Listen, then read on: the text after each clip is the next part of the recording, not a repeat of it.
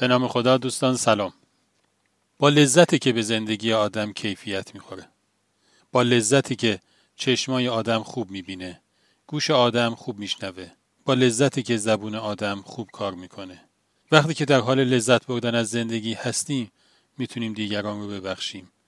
وقتی که در حال لذت بردن از زندگی هستیم می‌تونیم دیگران رو دعا کنیم. وقتی در حال لذت بردن از زندگی هستیم می‌تونیم دیگران رو دوست داشته باشیم. وقتی در حال لذت بردن از زندگی هستیم می‌تونیم عاشق بشیم. بنده خوب خدا از زندگیش لذت می‌بره. از تمام زندگیش. داستانه که هزار سال زندگی داستان استعاریه. داستانه که مردیه که روزهای آخر عمرش رو داره سپری می‌کنه. میره پیش خدا و شکایت می‌کنه که روزهای بیشتری رو به من فرصت بده. خدا به این درخواستش توجهی نمی‌کنه. شروع می‌کنه داد و بیداد کردن فحش و بد و بیراه گفتن کف گفتن به ملائکه به دیگران.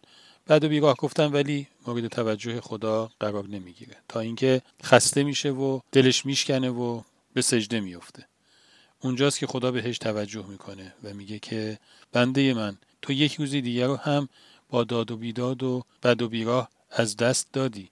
یه روز دیگه بیشتر از عمرت نمونده. اون رو زندگی کن. میگه که آخه من با یه روز زندگی چیکار کنم؟ خدا میگه که کسی که از زندگیش لذت ببره یک روزش معادل هزار سال زندگیه. مرد اولش مراقبه که این زندگی یک روزه رو از دست نده.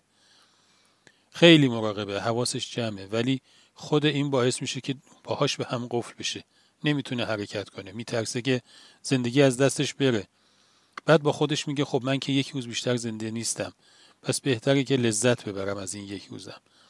بعد شروع می‌کنه با طبیعت با تصاویر با خودش با خدای خودش با دوستانش کیف و حال کردن و بخشیدن و بخشیده شدن و دعا کردن و عاشق شدن و این داستان ها و اون یک روزش رو با لذت سپری می‌کنه.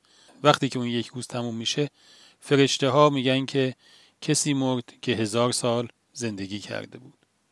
خدا خیلی دوست داره که برق شادی و سبزینگی و سرسبزی نعمتها رو تو سر و رو و چهره بنده هاش ببینه. درست مثل حال یک بچه ای که پدرش یه اسباب بازی دستش میده. او اصلا کاری نداره که این اسباب بازی چقدر ارزششه. با همین تصویر جدید کلی کیف می‌کنه و پدر مادرم از دیدن کیف اون لذت می‌برن. خدا نگهدار.